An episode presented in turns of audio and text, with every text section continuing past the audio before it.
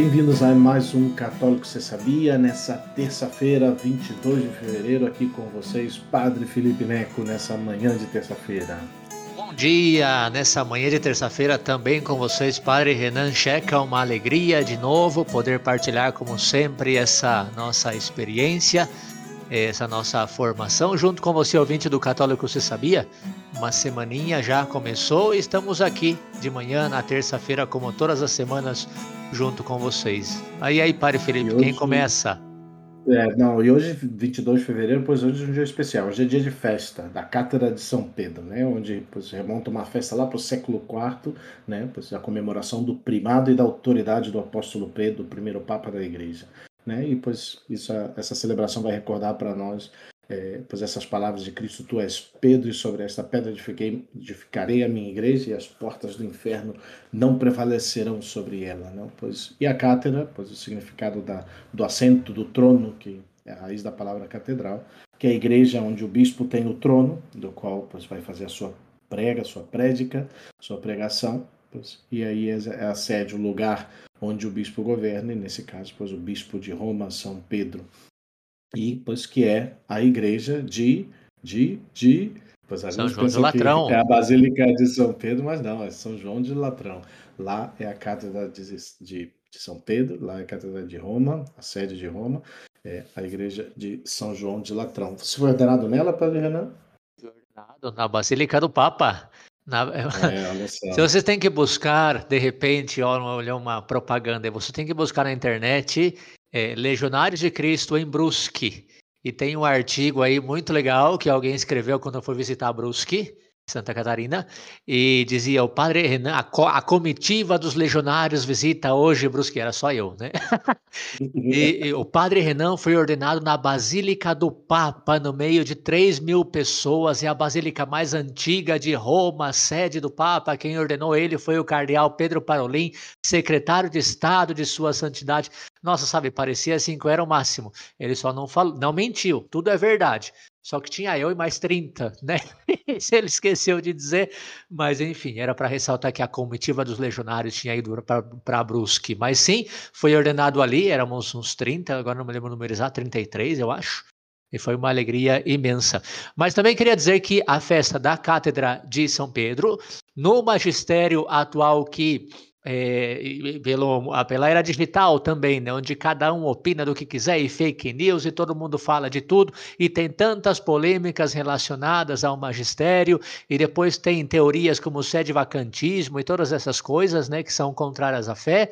É importante a gente ouvir hoje essa palavra do Senhor, no meio de tanta polêmica na igreja, no magistério, na Sínodo da Amazônia, Sínodo da Alemanha e todas essas coisas. E hoje a palavra do Senhor diz: As portas do inferno não prevalecerão sobre a minha igreja, fundada sobre a rocha, fundada sobre Pedro. Nos dá confiança também, né, Padre Felipe? Porque sem dúvida os desafios estão aí, as polêmicas estão, as lutas estão.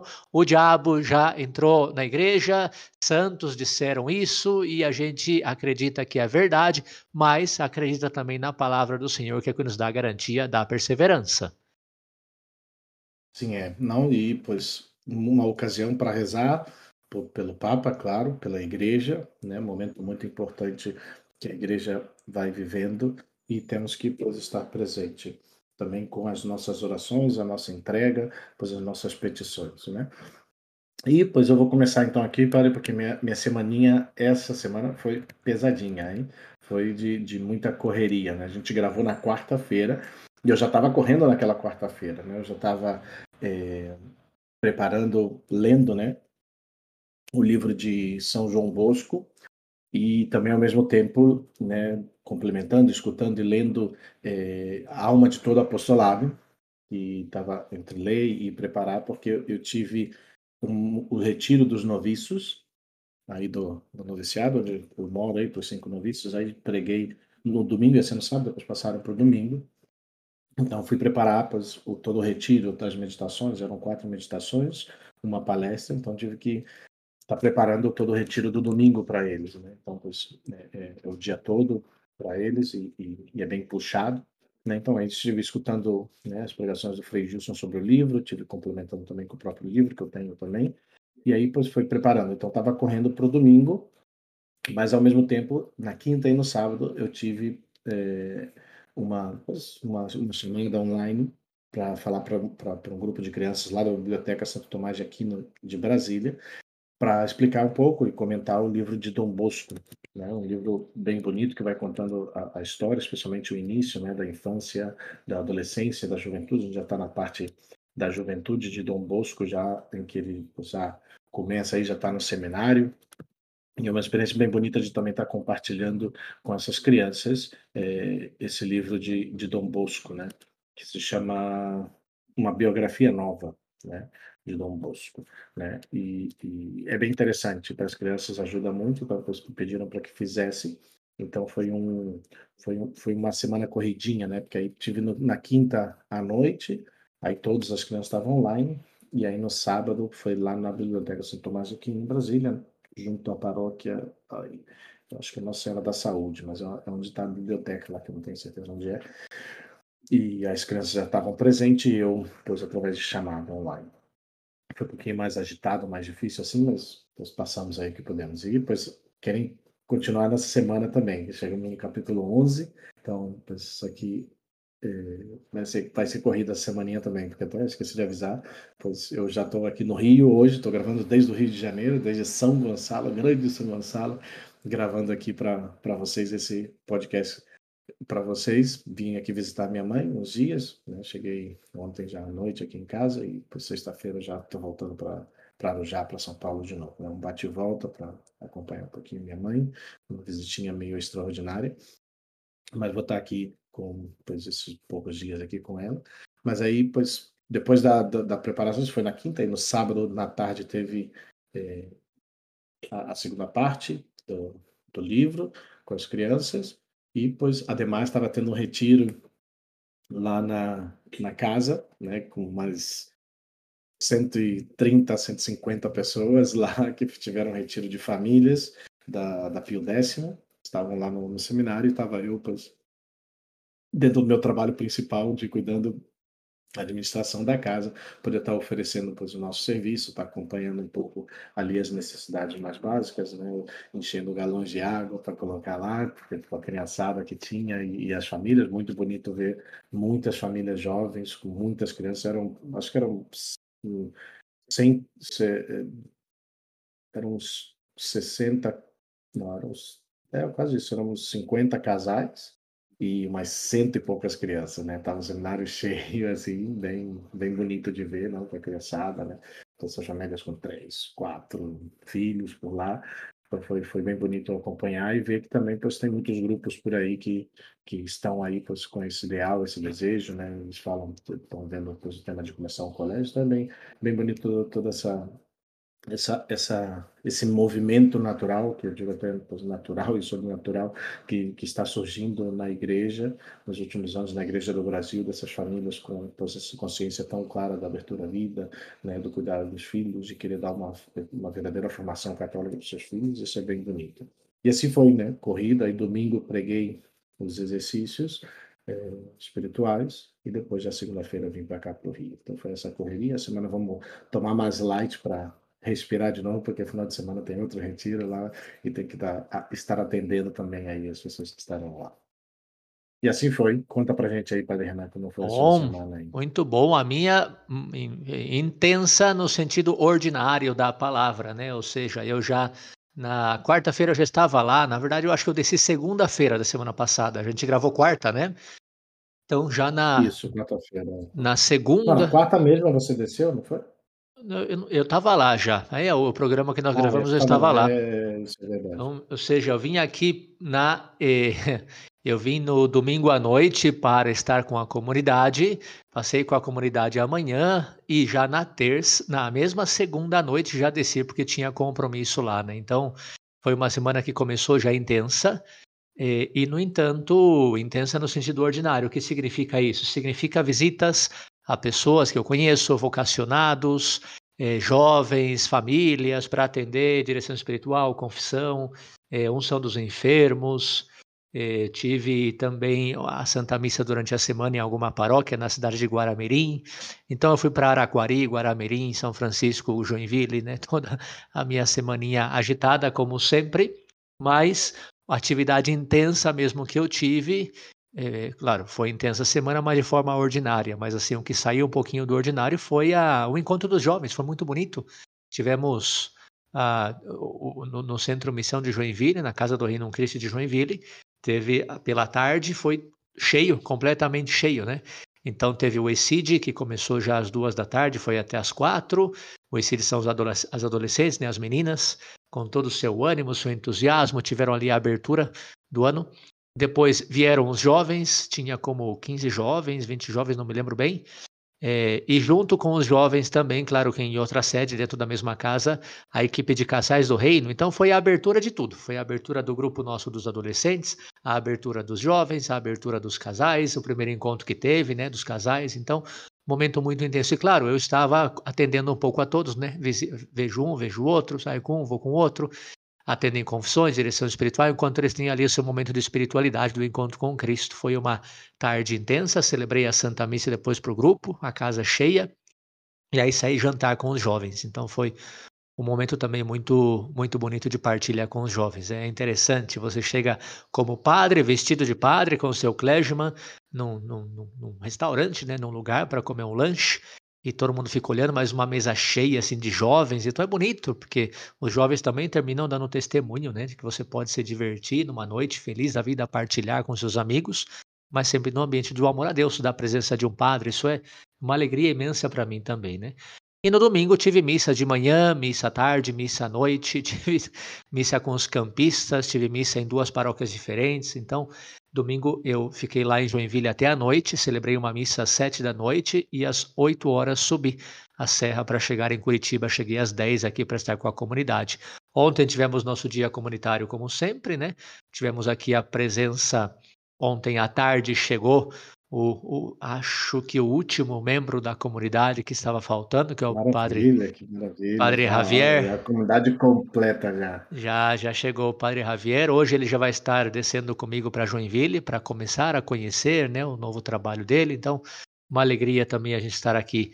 Ainda está o padre Alejandro Fuentes, que está para ser transferido também, né? E depois eu também estou esperando. Até setembro eu fico por aqui, mas depois Ninguém sabe, estamos nas mãos de Deus. Não sei se vou ou se fico, mas estamos abertos ao que Deus quiser. Essa é a nossa vocação. Né? Então, praticamente foi essa a minha semana.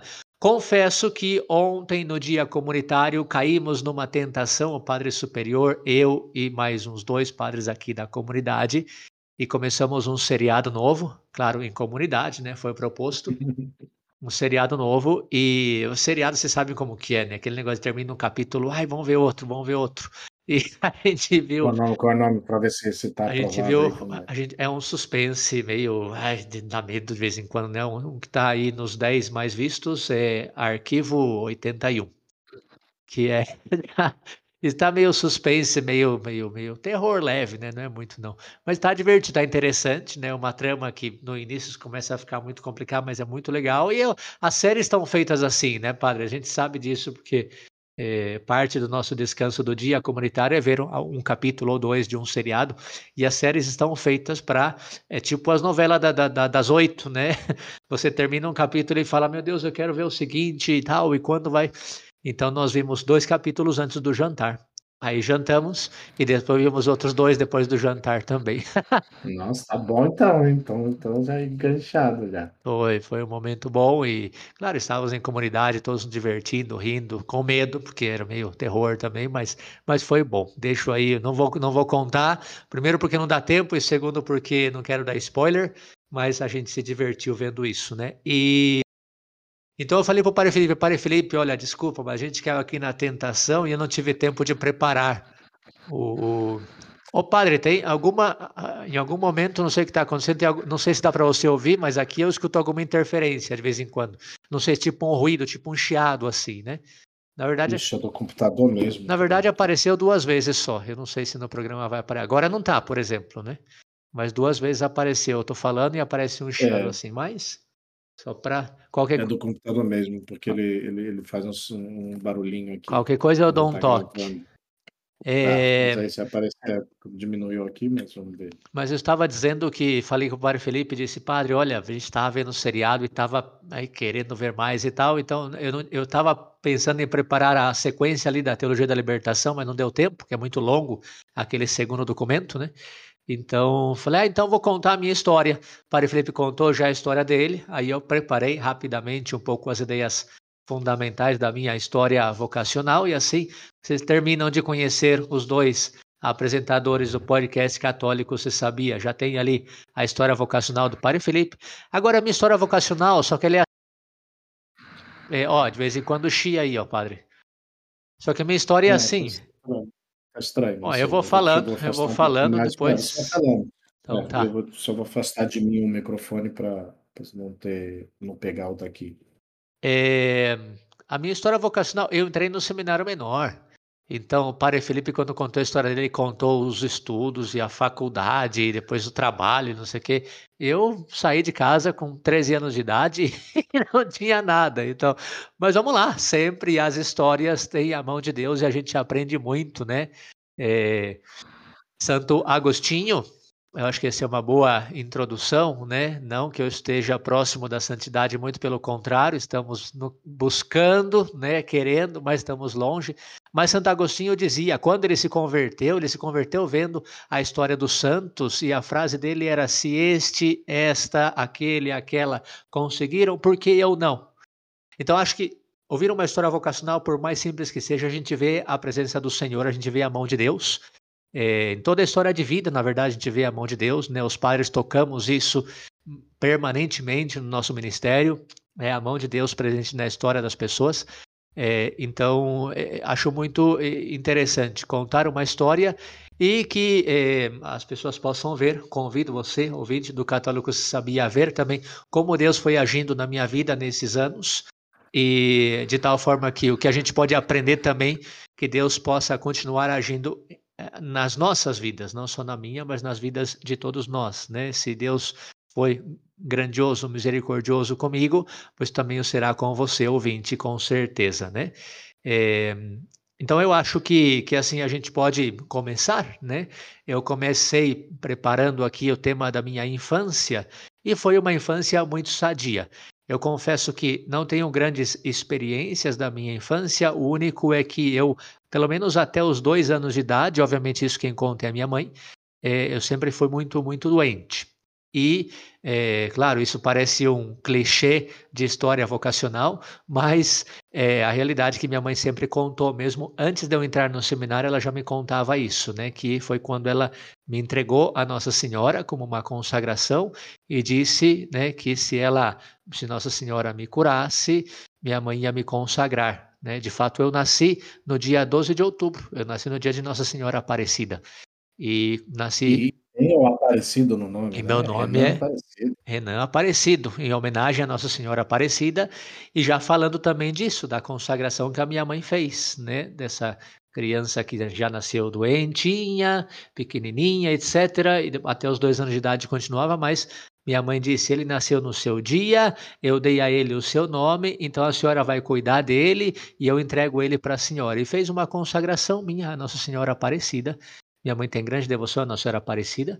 E, e por isso é, é bonito também ver minha história vocacional desde esse ponto de vista, né? Você desde o início entregou, minha mãe entregou minha, minha vida nas mãos de Nossa Senhora, né? Eu nasci no dia 12 de outubro de 1985.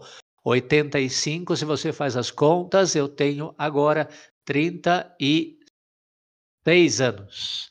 Estava pensando 37, porque estamos em 2022, mas se é outubro, né? Então, 36 anos de idade, é, super jovem. Eu estava celebrando uma missa agora domingo e um diácono estava comigo e o diácono promoveu um curso sobre o UCAT que o pároco vai fazer na sua paróquia lá em Joinville. E o padre disse: Mas esse curso do UCAT é só para jovens, porque o UCAT é catecismo jovem. Então o pároco limitou a idade dos 15 aos 30 anos, porque é só para jovem. Eu falei, pô, diácono, que é isso, né? Eu tenho 36 e sou super jovem. Mas isso para dizer é, que eu nasci em 1985 numa cidade do interior do estado de São Paulo que se chama Salto, Grande Salto. Salto é não é muito conhecida. Eu só peço a você, ouvinte, que por favor não diga que eu sou de Salto de Itu, porque isso não existe. A, a cidade se chama Salto e os nossos vizinhos se chamam, a cidade se chama Itu. Itu é a cidade onde tudo é grande. Por quê? Porque o humorista do programa A Praça é Nossa acho que é Simplício o nome dele, era, né? Ele fazia o humor dele, as piadas dele, era falando que ele vinha da cidade de Itu, que era uma cidade do interior de São Paulo, e lá tudo era grande, daí ele fazia humor falando das frutas gigantes, das árvores gigantes, tudo é grande, tudo é grande. Claro, o prefeito da época e o, e o, e o secretário de turismo da época aproveitaram que isso estava bombando, né, no programa Praça é Nossa, e começou a fazer turismo com essa, com, com essa é, piada, com essa expressão, né? Então, hoje Itu é conhecida como a cidade onde tudo é grande. E o turismo ali na cidade é, gira em torno a isso também, né? Você vai nas lojinhas lá de comércio e vendem lápis, caneta, apontador, panela, tudo gigante, que funciona, né? Uma caneta para você escrever, mas é, é dois metros, né? Então eles falam que é a caneta de Itu, a borracha de Itu. Imagina você chegar na escola com isso, né? Mas isso para dizer que Itu é uma cidade um pouco mais conhecida, Salto não é tão conhecida, mas estão ali do lado, está a cinco minutos uma da outra, né? E, meus pais vieram do campo, os dois, né? Meu pai veio da cidade de Tietê, nasceu em, em, em, Porto Feliz, morou em Tietê, mas nasceu em Porto Feliz e viveu na roça, né? A minha mãe também nasceu na cidade de Santana do Parnaíba, que está ali pela Castelo, indo em direção a São Paulo. E, de, de, do interior, indo para São Paulo, tem a cidade de Santana do Parnaíba, também na roça, no sítio, e os dois vieram para a cidade para trabalho, certamente com os meus avós e tudo. E a minha, meu, minha avó materna ainda é, vive, a mãe da minha mãe ainda vive, está com 89 anos. E na cidade de Salto ela vive, né? O meu avô faleceu faz vários anos já. E por parte de pai, a minha avó faleceu faz alguns anos e o meu avô eu nunca conheci, porque o meu pai tinha uns 12 anos, 13 anos de idade, me parece, quando meu avô faleceu, né? Então, o meu pai sempre foi uma pessoa muito reservada, ele nunca contou muito do meu avô, então eu também não é que conheço muito, né? É, acredito que ali é, deveria ter algumas feridas também, né? Até porque de vez em quando escuto algo, mas não quero entrar para não ferir mais. Mas devia ser alguma coisa de bebida, enfim, né? Nunca nem minha avó nem meu pai quiseram falar disso, então eu nunca perguntei também. E a minha infância na cidade de Salto, meus pais se conheceram, se casaram, moramos em Salto. É, sempre foi muito sadia. Eu nunca morei no sítio, nunca morei na roça, sempre fui em cidade, só que é cidade do interior. Então é, a gente vivia na rua, jogava bola na rua, brincava na rua, é uma, uma, uma infância muito sadia. Eu tinha valores como estudo, eu era uma, um adolescente que, uma criança, um adolescente que estudava bastante, né? Gostava da escola, tirava boas notas, né? Tinha boas amizades. Me lembro que uma vez, por uma influência, eu era adolescente já, né? Por uma influência, comecei a me comportar mal na escola. Comportar mal significa que eu conversava demais, né? Não é que eu aprontava muito, não. Mas aí a professora na reunião falou que o, ai, o Renan tá mal, o Renan tá mal educado. O que que tá acontecendo com o Renan? Não sei o quê. Ah, pois minha mãe me chamou e fez pedir desculpa. Imagina, eu devia estar tá na sexta série. Pode imaginar a vergonha que foi isso, né? Mas eu tive que pedir desculpa para cada um dos professores. Terminava a aula, eu ia com cada um deles pedindo desculpa porque é, minha mãe pediu que eu pedisse desculpa, que eu queria me comportar melhor, etc, etc. Né? Então, essa foi a minha infância. Na igreja também fiz, recebi todos os sacramentos, né? E, enfim, não me lembro muito bem da minha catequese, sinceramente, né? Peço perdão para minha catequista, mas não me lembro muito. Me lembro que a gente é, aprendia o básico, né? Mas aprendia muito em casa. Rezar eu aprendi em casa mesmo, né? Mas eu ia sempre na igreja. Era difícil para mim quando tinha a Fórmula 1 no domingo, mas eu ia, era, era bom, né? É, e Os foi... dois, né? Se você lembra que eu falei que eu também, também. com Fórmula 1 perdi muitas missas, não, até meses ou anos sem missa. É que o Senna ali fez a gente se apaixonar pela Fórmula 1, né? Então, é... enfim, eu, eu me lembro muito que nessa infância justamente foi quando apareceu o seminário na nossa vida. Então, o que aconteceu? Os Legionários de Cristo eh, foram fundados no, no, Brasil, eles chegaram, nós chegamos em 1985, no Rio de Janeiro. Depois foram para diversos países, diversos estados, etc. Né? Em São Paulo, chegaram, é, pelo menos se, se, assentaram bastante na cidade de Itu. Em Itu tinha o noviciado, em Itu tinha a, o seminário menor também, o, a apostólica, é, e no entanto eram casas alugadas, não tínhamos moradia fixa. Né? Então, como o seminário estava em Itu, eh, os padres trabalhavam buscando vocações, claro, em Itu, Jundiaí, Campinas, Salto, e tinha muitos vocacionados de Salto. Muita gente da minha cidade ia para o seminário, né? Eu tinha vizinhos, amigos. O padre Bruno do Espírito Santo morava na minha rua, na mesma rua a gente morava, né? E eu tinha outros conhecidos também, vizinhos, que a gente brincava junto na rua é, que, que, foram apostólicos, que foram seminaristas dos Legionários de Cristo, né? Padre Luciano Pasquale, irmão Luciano Pasqualini, na época, né, ele saiu já, não é padre, mas ele também morava ali na minha rua. Então éramos, é, era bastante frequente a presença dos padres ali na minha paróquia, na minha escola, né? Mas eu nunca quis, nunca quis, eu nunca, ah, esse negócio de ser padre não é para mim, não, eu, é, eu quero jogar bola, eu quero casar, eu quero, enfim, né, trabalhar. E, e aí, claro, meus amigos me convidavam, porque ah, o Renan está sempre na igreja, o Renan é legal, o Renan não bagunça, ah, vai, vai para o seminário, vai para o seminário. Não, não quero, não quero, não quero. Até que aos meus. É, res... Eu ainda não tinha 14 anos quando eu conheci o seminário. E, e foi assim: a minha mãe foi visitar um desses meninos que estava no seminário. Minha mãe foi visitá-lo quando ele veio para casa. Era é, uma data que o menino veio para casa visitar os pais, passar o final de semana com os pais. Minha mãe falou: Olha, o David está ali, eu vou ali para visitar ele. Quer vir comigo? Eu falei: Ah, não, não quero não, vou jogar bola. Daí eu fui jogar bola na rua. E para mim, futebol era o máximo, né? Tudo que eu sempre fazia era jogar futebol. Né? Eu queria ser jogador de futebol, fazer escolinha, tudo. Ah, eu não vou visitar ele, não, vou jogar bola, ele está lá no seminário. Aí minha mãe foi visitá-lo. E no mesmo momento que minha mãe chegou na casa desse seminarista, chegou o padre, legionário de Cristo, para visitá-lo também, que estava em casa. Né? Então, minha mãe se encontrou com esse padre e disse: Oi, oi, eu sou a Rose, não sei o quê. É, o meu filho, eu tenho um filho também de 12 anos, de 13 anos, ele também quer ir para o seminário, coisa que não era verdade, mas minha mãe falou isso, né? Então o padre falou: onde ele está? Ele está lá, em, tá lá em casa, está lá sozinho, né? Acho que ele ia jogar bola, mas já deve voltado. Aí o padre foi na minha casa sozinho, né? Claro, era outra cultura, né? Hoje eu faço parte da pastoral vocacional, eu não posso entrar numa casa quando o menino está sozinho, né? Mas hoje, é, antes era outra cultura, era outro ambiente. O padre chegou na minha casa muito, me impressionou muito, porque dois vestidos de preto, vestido de padre mesmo, né? Já me chamou toda, muita atenção. Mas eu tava com a perna cheia de terra, descalço. Eu via na rua.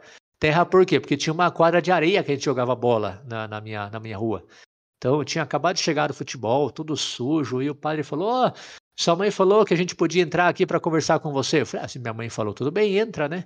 Mas eu tô todo sujo, não sei o quê. Ah, não, não se preocupa. Ah, é, a gente quer convidar você para ir no seminário. Eu falei, ah, não, padre, não quero, não. Não, mas é legal, porque eu sei que não, eu não quero esse negócio, não. Mas por que você não vai o final de semana só? E o padre insistiu, insistiu, insistiu, né? E eu falei, tá, o final de semana eu vou. Né? Mas na verdade eu falei que eu vou pro padre embora logo, porque, ah, tá louco, não tinha como falar não para esse padre. insiste, mas ele era muito legal. Me lembro que ele tinha uma boa impressão do padre. Ele também é, pediu para ligar a televisão porque estava passando um jogo de futebol. Com isso, ele já ganhou meio ponto comigo, né? Então foi legal, gostei dele. E aí ele falou que foi jogador profissional no Atlético Paranaense. Então, opa, já ganhou mais meio ponto comigo, né? O cara era, era fera mesmo, né? E aí é, falei que sim, mandou lá a data, era outubro. Eu tinha então, estava fazendo 14 anos. É, e fui num, passar um final de semana no seminário. Gostei muito, não era nada do que eu imaginava, foi muito bom, foi muito legal. E eu cheguei lá e já me impressionei porque tinha, foi em Arujá, já o seminário já estava em Arujá, né? Cheguei lá e me impressionei muito porque tinha um monte de quadra de futebol. Tinha uma piscina enorme. Tinha um monte de mato, assim, que eles comentavam que faziam trilha no meio do mato, o final de semana, meu e foi muito bom.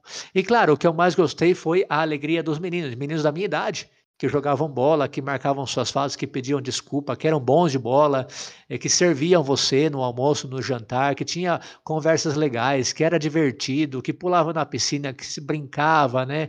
Que rezava, que eram sérios quando tinha que ser sério, mas depois morria de rir com eles, contavam piadas. Meu, era o máximo, para mim foi o máximo. E eu falei, legal isso aqui. Aí o padre já chegou e me chamou no mesmo encontro. E falou: olha, janeiro vai ter o cursinho de verão. Você pode vir fazer uma experiência de um mês. E eu falei: não, não quero, não quero, não quero. Até que eu falei para ele: padre, esse negócio de cursinho aí é para ser padre? Ele falou: não, Não, você vem fazer uma experiência, sai a hora que você quiser. Ah, então eu vou. Aí foi quando entrei no cursinho de verão, que é a nossa experiência vocacional de um mês antes do seminário. Ficou um mês aqui para ver, para amadurecer, para conviver. E foi aí que eu nunca mais voltei para casa, né? Foi esse meu ingresso no seminário. Eu acho que dessa minha infância antes do seminário tem alguns ensinamentos e o principal deles é a providência divina, sem dúvida, né? Eu aprendi a ler a minha história vendo a mão de Deus. E eu convido você também, ouvinte do Católico Você Sabia, a olhar para a sua história e ver a mão de Deus, porque Deus age na nossa história, né? Como é que eh, minha mãe, justo no momento em que o padre vai visitar o seminarista, minha mãe vai lá também, porque Deus uniu. E, e como é que minha mãe mentiu e falou uma coisa que não era verdade? Porque Deus permitiu. E tudo isso por quê? Porque Deus queria que eu fosse legionário de Cristo, sacerdote. Né? Então, eh, ele usou esses essas coincidências, né? mas na verdade a gente sabe que é providência. E a segunda coisa que eu falo sempre é, sobretudo aos agentes de pastoral vocacional, ou você pai, você mãe, né, que de repente pensa, e será que o meu filho e tal? Ah, mas ele tem 10 anos. Convida, convida, fala, convida, não cansa de convidar. Né? Às vezes nós pensamos, ah, mas ele nunca falou de ser padre. E não é isso, eu também nunca falava. Eu fui porque ah, eu achei legal o futebol, a piscina e tudo, e hoje sou um padre feliz. Porque descobri minha vocação estando no seminário, mas eu não fui no seminário para ser padre, eu fui porque eu vi que era legal, que era bom, que ali eu estava mais perto de Deus, eu sabia disso, mas eu não sabia se ia ser padre ou não. Então, um segundo ensinamento é convida, fala, convida, insiste. Olha como o padre insistiu comigo de tal forma que o Senhor Deus possa tocar também no coração de muitos jovens a fazer essa experiência. E assim eu resumi minha vida antes do seminário, né? Depois não sei se o Padre Felipe vai comentar alguma coisa, olha mas... o galinho aí, olha o galinho aí, recordando o galinho aí, ó, já fazia tempo o nosso galinho, e aí tá aí de volta ele aí, ó. Chegando na metade, chegando, chegando na, na metade. metade. Chegando na metade. Ou dessa vez deu. Sua, sua aí. É, vamos então continuar, né? Dado que está na metade, eu, eu, justamente dividi essa apresentação antes do seminário e no seminário, porque antes do seminário, pois é aquela vida de infância, de adolescência normal, já no seminário tem várias é, experiências, né? É, então, entrei no seminário no ano 2000, janeiro de 2000, era o dia 9 de janeiro do ano 2000. E, e já gostei muito da experiência. É, já no, a primeira semana que passou, eu já disse: eu vou ficar aqui, não vou embora mais, né? É, muito divertido, o reitor era muito bom, era um espelho para nós. Claro, tínhamos um pouquinho de medo dele, o padre Eduardo de la Torre era muito, muito rígido, muito sério, mas a gente sabia que estava ali para isso, não para brincar, né? Então, os formadores eram muito bons, eram modelos para nós, olhávamos para ele com muita admiração, né? É, eu obtive muita liderança no grupo, éramos uns 80 mais ou menos no meu primeiro ano ali, né, entre todos. Os seminaristas eram de é, oitavo e nono ano, né, na época era a sétima série e oitava série, então oitavo e nono ano, e depois o ensino médio, primeiro, segundo e terceiro. E e, e, éramos em total uns 80, divididos entre o ensino médio e depois o ensino fundamental. Também era dividido em dois grupos, o, a sétima série e a oitava série. Então, eu entrei na oitava série, eu entrei no nono ano. Então, tínhamos menores, maiores e pré-candidatos, que são do ensino médio. Do ensino fundamental, éramos menores e maiores. Eu fui dos maiores, então eu já entrei com um grupo de antigo.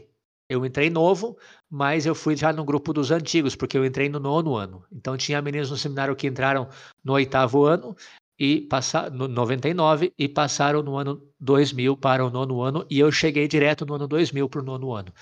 É, isso foi muito difícil, porque significa que eu entrei novo num grupo de antigos. Porém, o grupo era muito bom. Ali tem o padre Wagner Campopiano, que é padre, ele é natural da cidade de Itu, meu vizinho, e ele está, o sacerdote legionário agora como ministério na Espanha, diretor de colégio na Espanha até, né? Um padre muito bom, muito é, divertido, muito engraçado, ele sempre foi muito alegre. E me aproximei muito dele, era realmente ah, meu amigo, né? E depois outros que terminaram saindo, mas a gente tem amizade até hoje. Eu vou celebrar o casamento de um deles agora em março, né? Do Rodrigo, ali de Campinas. E tem vários, né? É, eu tenho um grupo de é, Júlio César, o Murilo, é, o Luiz Felipe Esbriça, tem vários aí que a gente é, se encontrou quando eu entrei no seminário Robson, né? Anderson Fernando, Anderson Silva, Fernando Antonioli, a gente está num grupo ali ainda e, e, sempre relembrando aventuras, né? Foi um momento muito bom. E, e eu tive duas características que me fizeram ter grande liderança no grupo e ser muito estimado dentro do grupo. Isso me ajudou muito. Desculpa, porque quando você entra novo num grupo de adolescentes, a primeira coisa que você tem que fazer é ser aceito né, no grupo. Senão é complicado. E eu consegui ser aceito. Eita! Deixa eu beber uma aguinha aqui, porque. Pronto, vamos lá. E eu consegui ser aceito por duas características, né? É, uma é o estudo, eu sempre tive uh, certa facilidade nos estudos, então eu tirava boas notas. E aí, claro, os professores elogiavam e tudo. Então, ah, o Renan é muito bom, o Renan é isso. Então, no grupo eu tinha certa estima por isso. E depois, outra coisa que foi fundamental para mim é que é, eu sabia jogar futebol, jogava muito bem.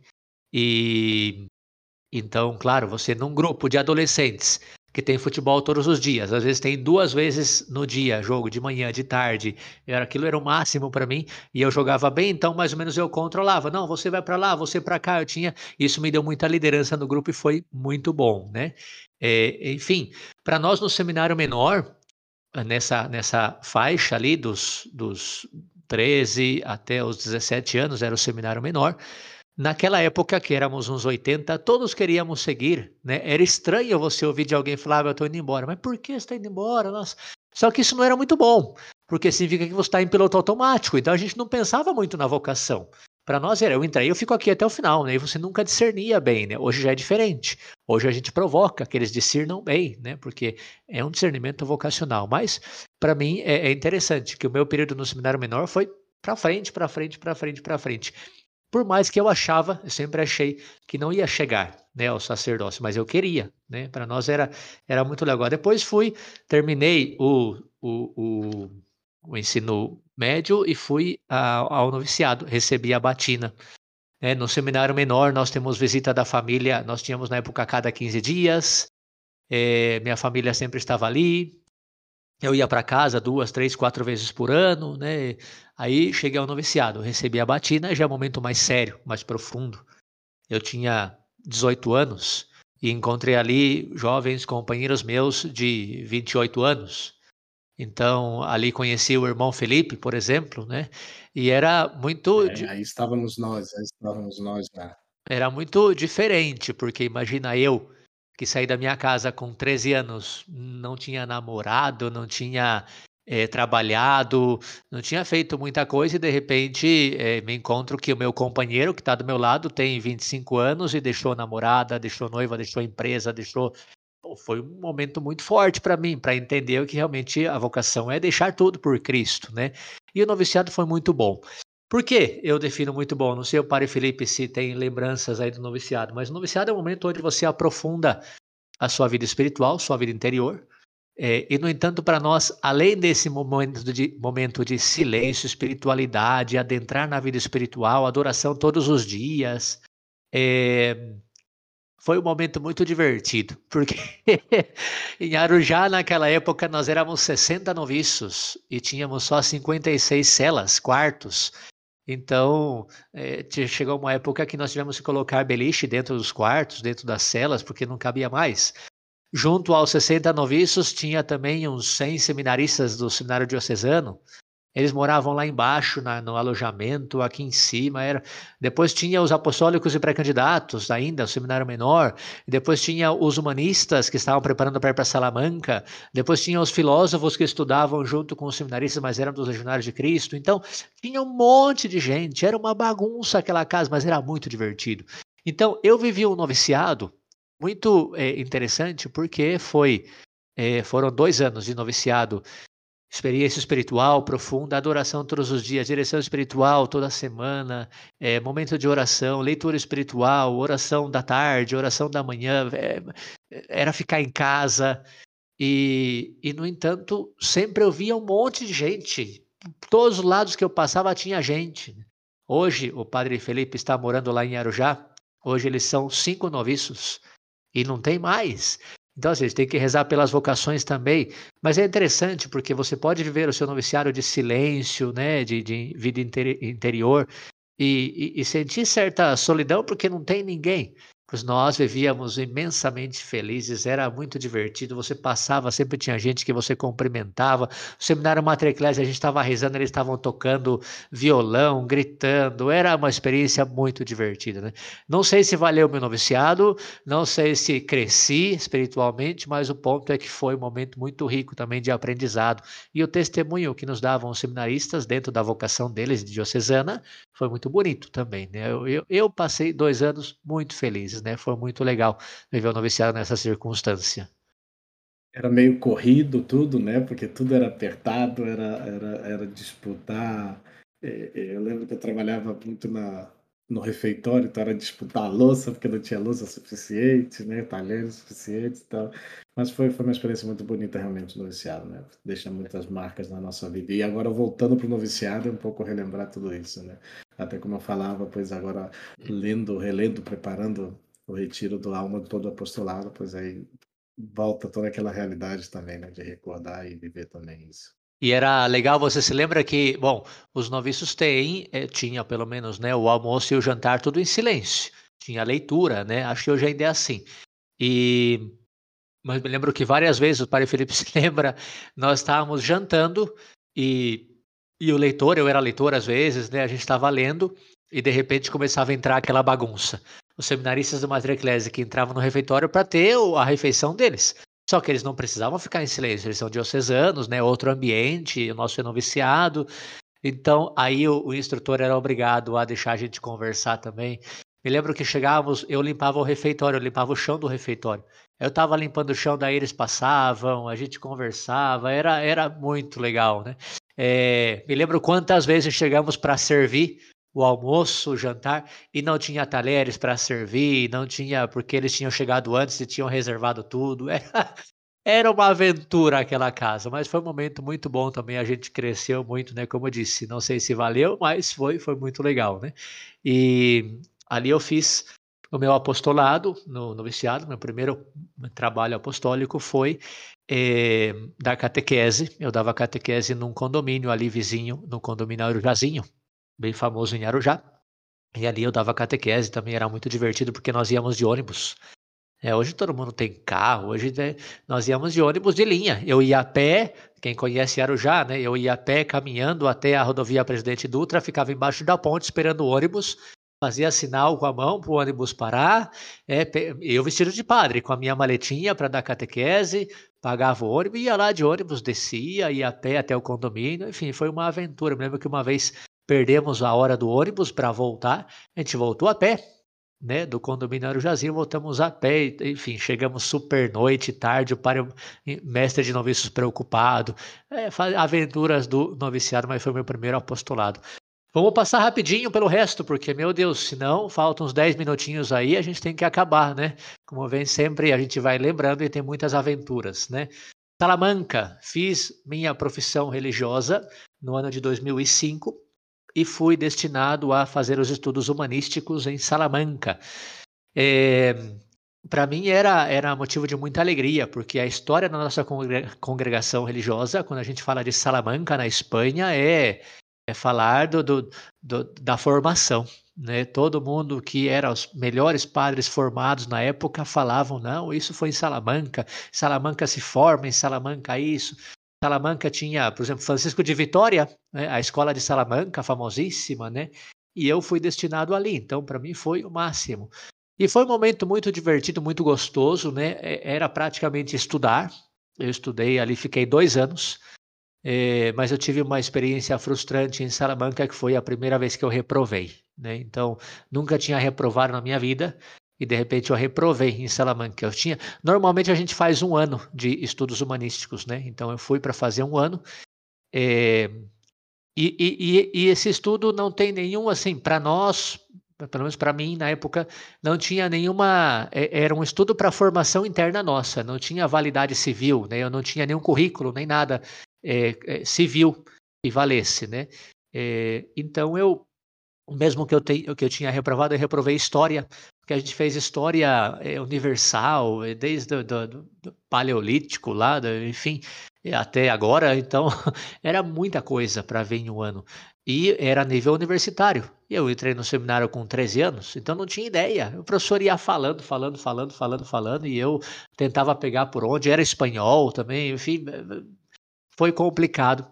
O consolo é que todo mundo sofria com história, era a nossa, a nossa pedrinha no sapato lá e eu reprovei, né?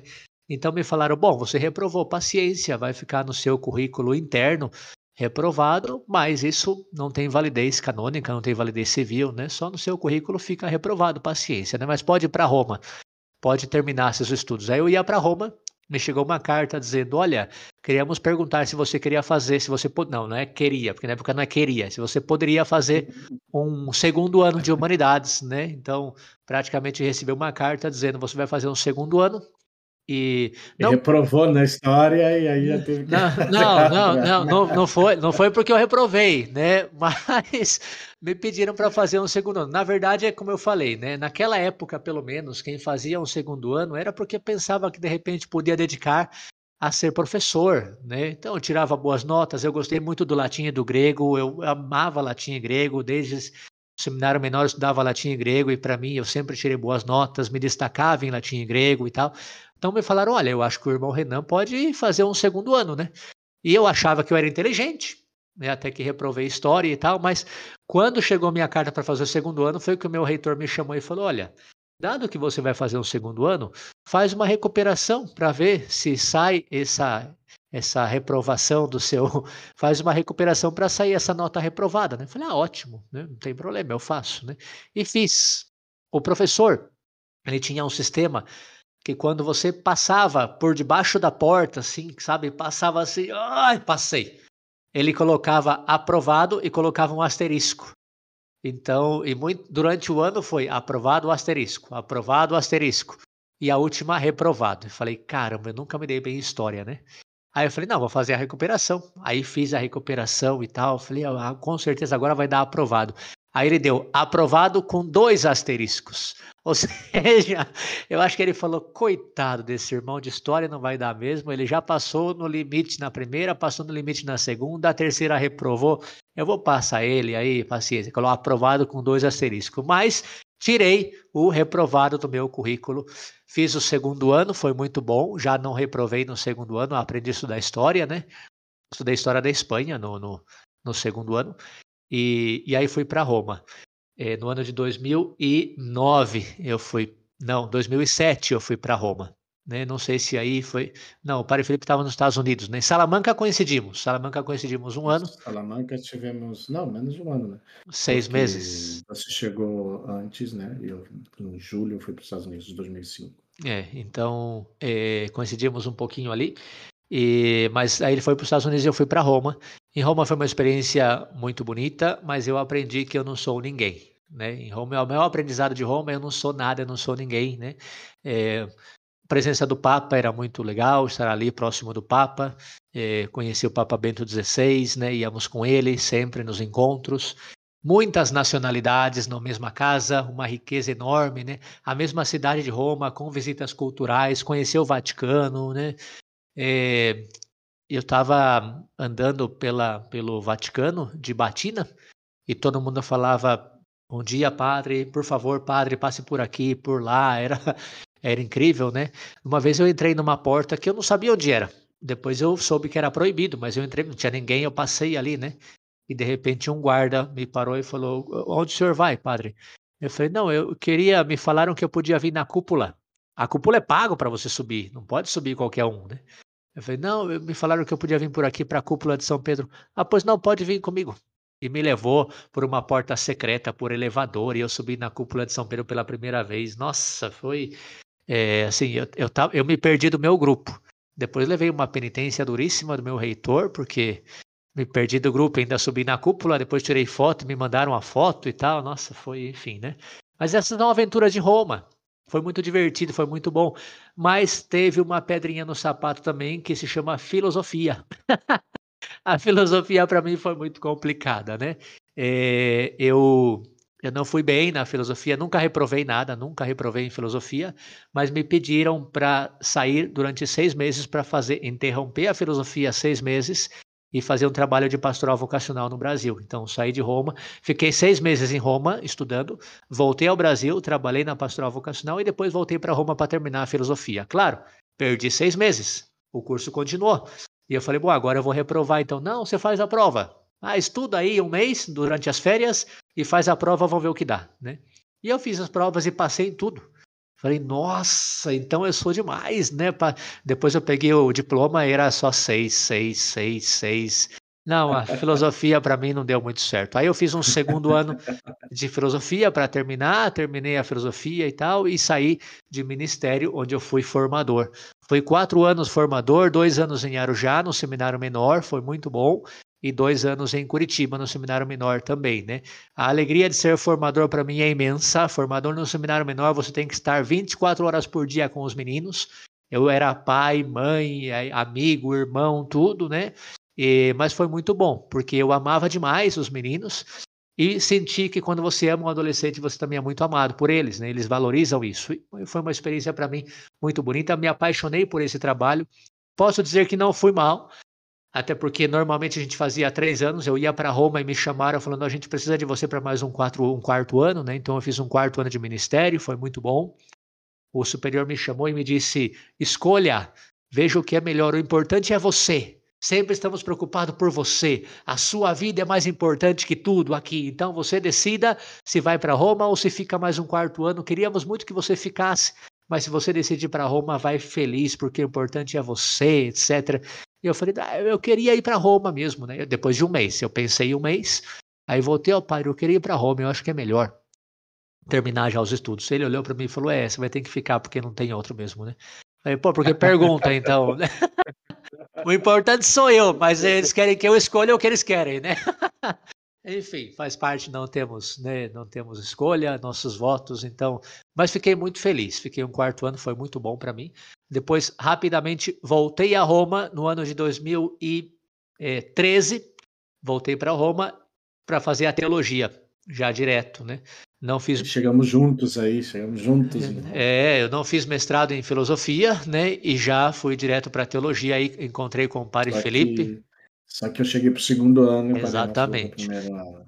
Felipe fez o primeiro ano dentro do carro e eu fiz o primeiro ano lá em Roma, né? Mais ou menos assim. então, é, 2013 a 2016 em Roma para a teologia. A teologia foi para mim muito boa, né? diferente da filosofia. Na teologia eu desfrutei, gostei.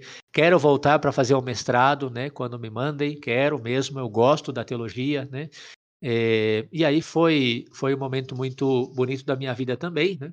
Tive apostolado numa paróquia de Roma, paróquia São Salvatore em Lauro. Ali estavam as relíquias do Padre Pio, o corpo do Padre Pio esteve ali, né, com Dom Pietro, o pároco, muito querido, muito amigo. E estivemos ali três anos ajudando, né, foi muito bom.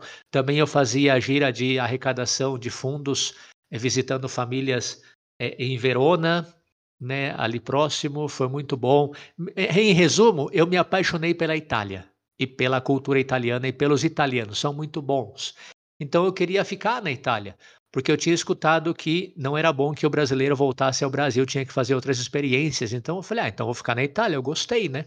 Até que recebi uma ligação do reitor do seminário menor e ele disse: é, é, Olha, eu sei que você está feliz aí e que queria ficar, mas nós estávamos pensando em que você se enviesse, porque gostamos do seu trabalho de como formador e vimos que você está feito para isso e queremos que você venha para cá, né?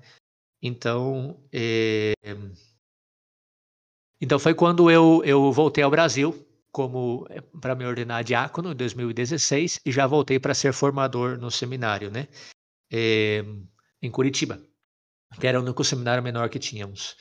Então foi foi um momento bom, foi um momento bonito, Roma, mas eu voltar para o Brasil voltei feliz, né? Porque voltei fazendo aquilo que eu sabia, aquilo que eu gostava, aquilo que eu queria, que era seminário. Eu sempre me sonhei como formador no seminário, sempre trabalhei como formador no seminário, era isso que eu gostava, e para isso eu voltei. Em 2016 voltei, né? Tive a alegria de ver seminaristas, né? O irmão Vinícius Ribeiro continua na Legião até hoje, né? O irmão Vinícius Pessuti continua, o irmão Andrei continua. Eu conheci eles quando eu era irmão, trabalhando como formador, né? Fui formador deles, depois voltei para Roma estudar e voltei como diácono e fui formador deles no último ano no seminário. Isso para mim é uma alegria imensa, né? Ver que eles continuaram, continuam até hoje, né? É, Porém, uh, constatamos a crise de vocações nessa época, 2016. Então, o padre me chamou e disse: Olha, temos bons formadores aqui, mas não tem quem busque vocações, então não adianta nada. Então, vai você e ajuda em Joinville. E foi quando eu fui destinado a Joinville. Fiquei seis meses em Curitiba, seis meses em Joinville, trabalhando na pastoral vocacional. Depois voltei a Curitiba, porque o meu cargo era ser formador, mas depois faltaram vocações de novo e falaram: olha, vai para Joinville e fica lá. Eu falei: escolha, decidam. Será que ninguém me quer aqui? Né? Seis meses um, seis meses outro, seis meses um, seis meses outro. Aí me falaram: não, você vai ficar lá direto. E foi 2018 quando eu fiquei direto em Joinville. Me apaixonei por Joinville, uma cidade maravilhosa, uma diocese maravilhosa, um clero muito bom, né? E aí estou até hoje trabalhando na pastoral vocacional. Graças a Deus, aqui do seminário temos hoje temos 25 seminaristas, dos quais 13 são da Diocese de Joinville, né? É, o trabalho ali foi um trabalho que deu, graças a Deus, muito fruto. Até ano passado, ano passado terminaram 13 seminaristas. Dos 13 eram 10 de Joinville. Então pensa que é, deu muito fruto, graças a Deus. Agora chegou aqui o Padre Jonathan para Curitiba e fez um trabalho muito bom. Então já abasteceu também o seminário de gente próxima de Curitiba, né? É, Trabalhei, conheci famílias, conheci famílias conservadoras, tradicionais, de abertura à vida, homeschooling, e, e foi um descobrimento enorme. Né? O catarinense é um pouco mais conservador, o sulista, na verdade, é mais conservador, né?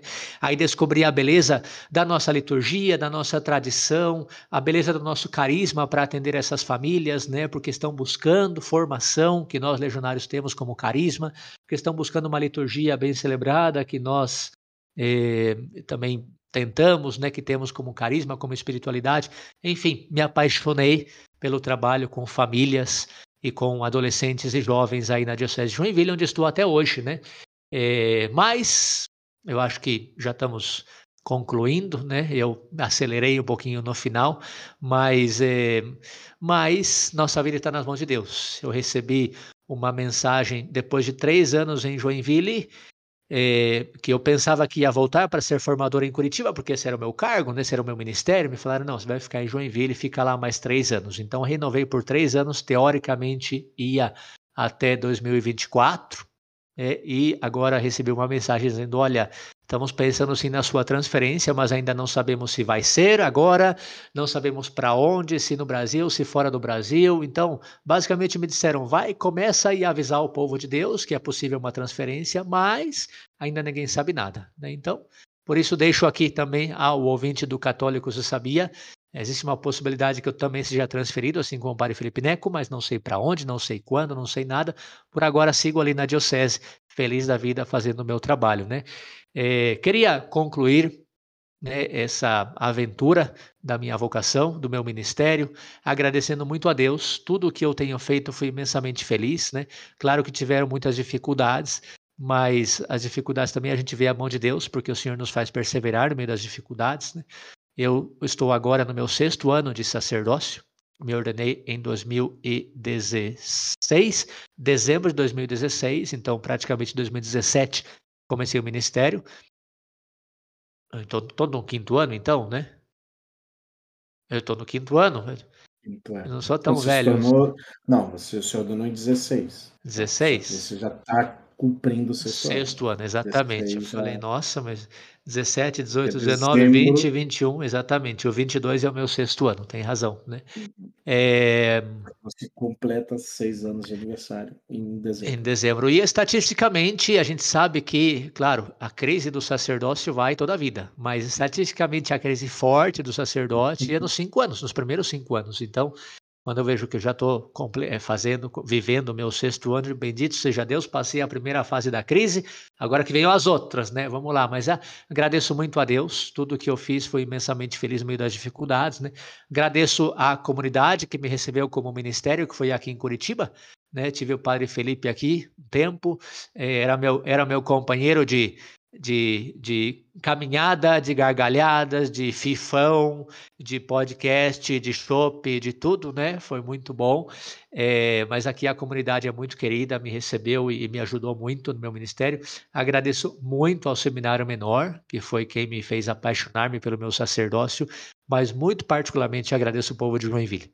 Joinville me fez é, fortalecer cada vez mais meu sacerdócio, né? Ali conheci novos movimentos, novas realidades, conheci a realidade do clero diocesano, que é maravilhosa, é, tem muitas dificuldades, sofrem, né? E, e conheci essas famílias, que são amigos realmente. Eu tenho amigos aqui na comunidade e amigos lá em Joinville que me fortalecem cada vez mais, né? É difícil citar a todos, porque senão esqueço de algum e reclamam, como quando eu postei agora 10 fotos com famílias, porque o Instagram só pode 10, meu Deus do céu. Aí o padre não postou foto comigo, aí o padre esqueceu nossa família, enfim, né? Não dá, gente, não dá. E também não tenho foto com todo mundo, né? Todo mundo que tira foto, mas amo Joinville, amo meu ministério ali em Joinville. Posso dizer que queria muito ficar, queria muito ficar em Joinville, né?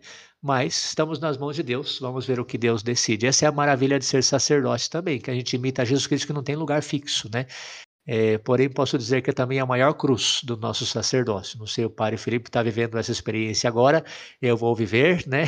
A nossa maior cruz são as mudanças. Quando você se apega, gosta, o trabalho está dando certo, está funcionando, de repente diz, olha, vai mudar, é muito duro. Mas faz parte do holocausto que nós oferecemos, do imitar a Jesus Cristo na sua cruz, sua paixão, morte e ressurreição, e saber que o fruto quem dá é Deus, não somos nós. Então, quero agradecer muito. Agradeço também a você, ouvinte do Católico Se Sabia, que me fortaleceu em cada semana, quando a gente estava aqui juntos. É, e saiba que contem com a gente por que precisar, né? Não sei, Padre Felipe, se eu bati o Muito recorde, obrigado. mas estamos aí. Tá pertinho do recorde, acho que já bateu, não o meu recorde, mas acho que já passou da hora, já, já bateu o seu próprio recorde já, mas é uma maravilha, Padre Renan, e assim é, né? É, é, especialmente porque a gente se prepara, meio que se prepara, mas nunca está verdadeiramente preparado. A gente sabe, mas não sabe, né? É, é, então essa realidade das mudanças, né? E na verdade, pois, é, eu tinha me preparado para seis anos, eu, e, e eu pensava já depois de seis anos eu sei que já me mudam mas aí quando a mudança vem antes, então aí pois, é, é, se faz um pouquinho mais difícil ainda, né? Mas uma alegria, muito obrigado por pois, compartilhar conosco, Padre Renan, sua, sua vida, sua história vocacional, pois, é, sua chegada aqui até aqui, né? Todo o seu, seu, seu empenho, né? Pois eu posso dizer com muita confiança que pois é um dos grandes amigos que, que a Legião me deu é, é, e acompanhar esses três anos e meio de modo especial que, que estive em Curitiba, estivemos juntos na comunidade, pois foi uma oportunidade de crescer nessa, nessa amizade, nesse carinho mútuo, nessa ajuda, às vezes até no, no consolo é, é mútuo e, e, e, nas queixas mútuas, mas é, é, parte da nossa vocação, sabemos, e, e eu sempre tenho muito presente muitos irmãos que tiveram é, é, que marcaram toda a minha caminhada e até alguns que, que não seguiram, pois posso falar do Luca Tintomo, pois que depois já no último ano de teologia saiu da, da congregação, né? hoje já está casado com filhos e tal, e, e, foi um grande amigo seu momento, sempre falava as verdades como um bom italiano, assim, jogava mesmo, mas e tantos, outros irmãos, pai Javier Ayala no Chile, que me ajudou muito no período que, que estive lá, então pois, é, é, essa alegria do, da, dessa fraternidade sacerdotal, né, dessa irmandade dentro da congregação que tanto nos ajuda, né? E depois temos aí também essa alegria de, de escutar e fazer parte de, dessa história também do, do Padre Renan, do seu, do seu, da sua vocação, do seu sacerdócio, né? Pois, muito obrigado a todos, pois semana que vem aí estaremos juntos, eu já de volta a São Paulo, Padre Renan, pois acho que em Curitiba, vamos ver, mas vai ser uma alegria estar por aqui de novo com vocês.